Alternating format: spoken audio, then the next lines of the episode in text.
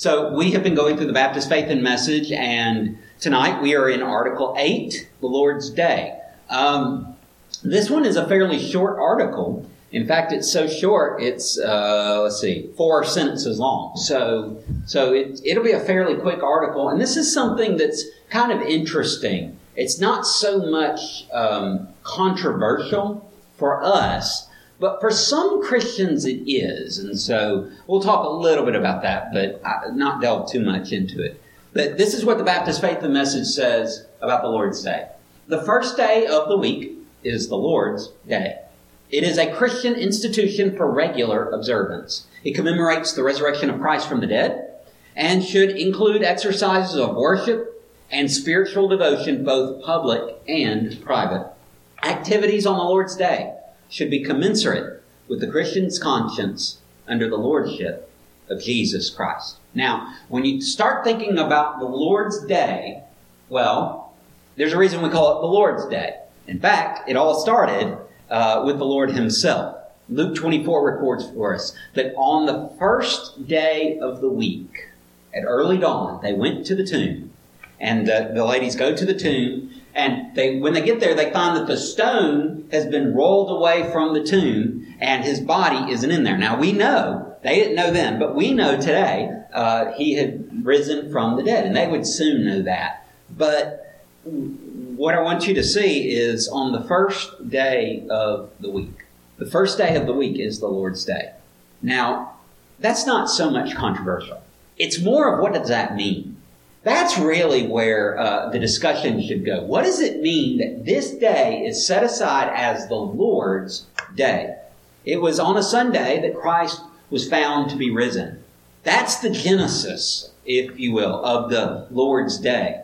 And the early church, well, almost from its very beginning, started practicing worship on the Lord's Day. In fact, they never really, they didn't give up the Sabbath day worship at the Jewish synagogue. So they're actually worshiping two days a week. They are in the synagogues on Saturday, the Sabbath. They are together breaking bread, praying for one another, on the first day of the week. Acts 20, verse 7 tells us that. On the first day of the week.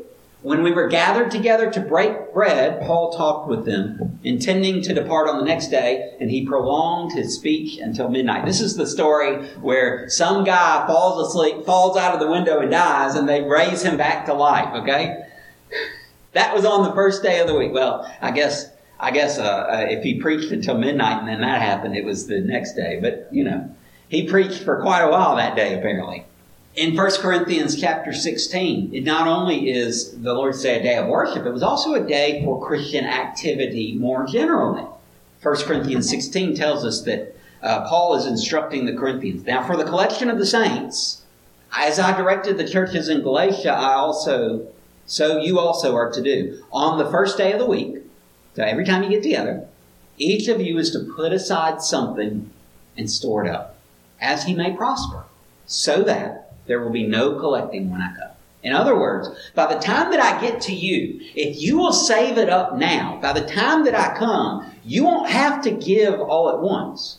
Have you ever noticed that? That, that, that sometimes it's a lot easier to pay for it uh, a little bit along the way? I mean, that's why we have layaway, right? It's to pay a little bit as you can until, until you pay enough to get it, right? It's this basic idea. Paul says, go ahead and start saving it up now. But when do they save it? When do they put it aside? The first day of the week.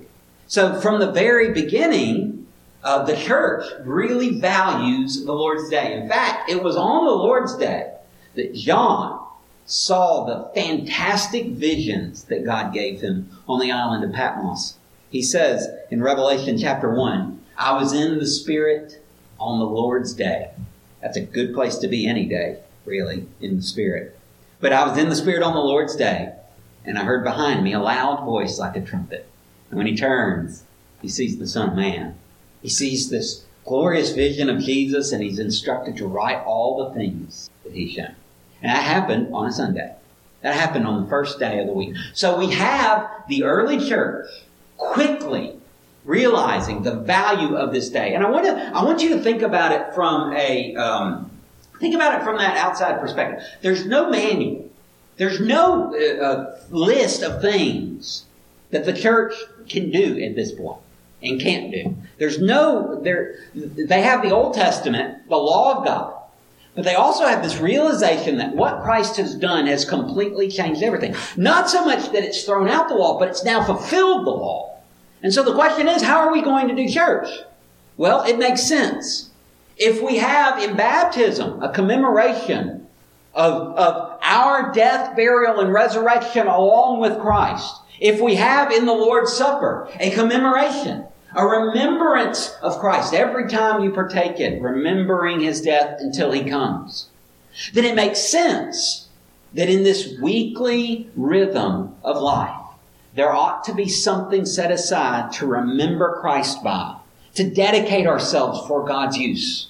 I think the early church looked at the first day of the week, the day of Christ's resurrection, and said, we have to keep that front and center. So we're going to get together on that day. Now, whether they meant for churches all over the world to do it or not, I don't think they were thinking that far ahead. I just think they were looking at Jesus' death and resurrection, especially, and saying, we got, just as Jesus rose on the first day, so, so we ought to gather together and, in a sense, kind of rise with them every first day of the week. You could also look at it like this. You could also look at it as a first fruits. We are going to give God the first thing, the best thing. So when the week starts, we're going to start it with God. It's kind of this idea of almost like a, a tithe, where we give God the best and we give God the first. And we trust Him with everything else. Because we want Him to know, first of all, that we trust Him we trust that He's given us enough, but also, secondly, we want to show Him that He is what's most important. Part of the reason that, that the, the, whole, the whole purpose of the tithe uh, was in large part to trust God, but in large part also to tell God what He's given us is sufficient. In fact, it's more than sufficient. It's 10% more than sufficient, or greater if we choose to give more. Whatever, whatever God has given us is so much more than what we need that we can give a portion of it back to Him and say, I don't even need this much. It's all yours anyway, God. I think this is kind of the same way, isn't it? The first day of the week is like a first fruits. It's like a, it's like a tithe where we can say to God, I'm dedicating this week to you, so I'm starting it in your service to remind myself that my whole life is to be in your service. The whole week, all 168 hours of it, ought to be in God's service. And so we, we put that front and center in our minds because we're human beings and we need something, we need something regular. We need something rhythmatic. We need something that keeps recurring over and over and over again to remind us because we're prone to, well, as the hymn says, prone to wander, right? And so there's some of that going on. But probably what's most controversial about this is why not the Sabbath? I mean, isn't this basically the Christian Sabbath, the Lord's Day? Shouldn't, shouldn't, shouldn't we be observing this on the Sabbath? I mean, after all, look at the Ten Commandments. It's one of the Ten Commandments. Remember the Sabbath day to keep it holy. Listen to the reasoning behind it. This is from Exodus 20, starting in verse 9. Six days you shall labor and do all your work. But the seventh day is a Sabbath to the Lord your God. On it you shall not do any work. You, or your son, or your daughter, or your male servant, or your female servant, excuse me, or your livestock, or the sojourner that is within your gates. For in six days the Lord made heaven and earth, the sea and all that is in them, and rested on the seventh day. Therefore the Lord blessed the Sabbath day and made it holy. So here is the establishment of Sabbath as law. Now, Sabbath goes back before law. Sabbath goes all the way back to creation. God does seven days worth of work in six and then rests on the seventh. And we are commanded to follow suit. In this verse, it commands us, rest, don't work. He, he literally says, on it you shall do, you shall not do any work. And not only you, your son, your daughter, your male servant, your female servant, give your servants the day off.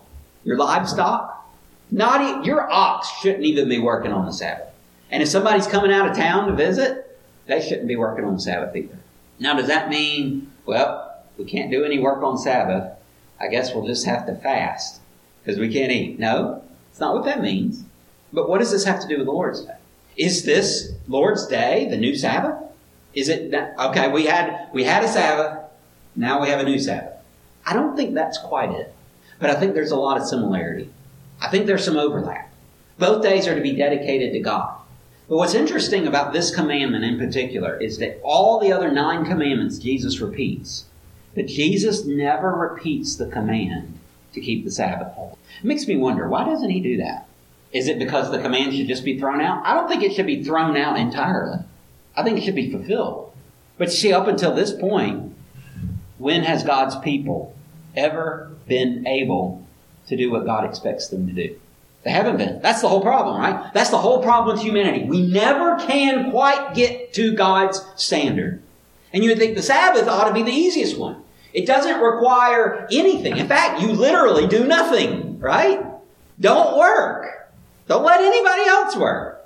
You can sleep late in bed, right? This is the day of rest. Okay, maybe not exactly, but you get what I'm saying though. This is the one that doesn't require any special attitude to fulfill.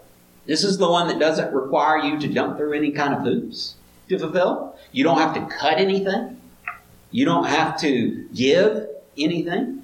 You just have to rest. Now that can be hard enough. But what does this have to do with the Lord's Day? Some people think that the Lord's Day is a new Sabbath, but that's not exactly the biblical record. Listen to the words of Jesus. And he said to them, The Sabbath was made for man, not man for the Sabbath. So the Son of Man is Lord even of the Sabbath. What's he saying? What he's saying is the Sabbath is a mean, not an end. The whole point of the Sabbath was to rest from your work. The whole point of the Lord's Day is to praise God for His work. There's a difference, and that's a critical difference. Some people say that you have to worship on Saturday or you're not a true believer. I think you got your days mixed up. See, you should be worshiping every day. Corporate worship, I think, should take place on a Sunday. It's what the early church did, but more importantly than that, it's the day Jesus rose from the dead. And every time we meet on a Sunday morning or on a Sunday night, we are commemorating Christ's resurrection from the dead, reminding ourselves that if God can raise His Son from the dead, surely He can handle the paltry little junk that we got going on. If God can put into place a several thousand year mission to redeem humanity from its own sinfulness, even when most men don't want to be redeemed at all, and the only ones who do are because God has put that into them. If He's able to pull that off, my problems don't amount to a hill of beans compared to His ability. It's our reliance on Him. And the Lord's Day is the day we remind ourselves that we need Him. So it's not just a Sabbath, though it is in some ways a day of rest, isn't it? It's also a day that we give to God in recognition that it's all His. I said 168 hours. If you tithe your time, you would give to God two hours and 24 minutes every day, specifically focused on Him, nothing else. I wish I could say I tithe my time. I wish I could say every day that is, I hold that religiously. But you know what I've learned in the process? I've learned Learned that when I give him what I can legitimately give him, not just what's easy to give him, not just what feels about right, not just something to ease my heart that I, oh, I'm doing what I can. It's not like you send a little bit of money to a kid in Africa and you think, oh, well, I'm ending world hunger. No, you're not really. You're helping, but 25 cents a day isn't quite doing it. No, the problem's bigger than that my problem is that I want it to be mine. I want the time to be mine. I want I want the Sunday not to be the Lord's day. I want it to be my day. But when I really give it to Him, when I really give Him my days, and I trust Him, then He does things that I could not imagine possible. Some of them are pretty incredible performances. Some of them are things that I wouldn't have expected that I could do that much work. There was a day a couple weeks ago. I came up here. I had like two and a half hours. So I came up here to try to get a little bit of work on the sermon done. Now, sermons don't take two and a half hours. I hate to tell you this, but it takes a lot longer than two and a half hours for a good sermon. Now, if I took two and a half hours on a sermon, you would know it. Okay? It wouldn't take long. You'd be like, man, he needed some more time in the study this week. But within two and a half hours, by the time I was done, I was amazed at how far it had come. Because that particular day, I had trusted him with it. And I just about had time to spare. There were a couple little details to work out, a few kinks to work on, but it was amazing what he allowed to happen in such short time when he was in charge. Now I've had other times where I've spent hours looking at a blank screen thinking, what in the world is this sermon going to be? I've had times where I have read the scripture over and over and over again, and it's just like a wall. Like I, like I see the words, but I can't understand them. Like I just don't get it. I've had times like that. But I found that when God has possession of me and has possession of my days, that I'm able to do much more than I can do. And that's not the reason we celebrate the day. That's not why we set aside Sunday. But it is a nice benefit. You know, this day is God's day. That's really what this boils down to. Whether it's a Saturday or Sunday or a Tuesday, because God owns all the Tuesdays too. When we give it to Him, then He can do good work through us. The first day of the week is the Lord's Day. It's something for us to observe publicly and privately. It's not just about coming to church. It's not just about not doing any shopping. It's not just something that we should force state governments not to let you buy alcohol because it's the Lord's day. No, it's more than that. It's His day. Because the Bible still says this is the day that the Lord has made. And there's a reason that verse is not this was the day or this will be the day. But it says this is. Because every time you read it, it's true that day. That's God's day. So may He be the Lord of all of our week. And may we be faithful to remind ourselves who's in charge every Lord's Day.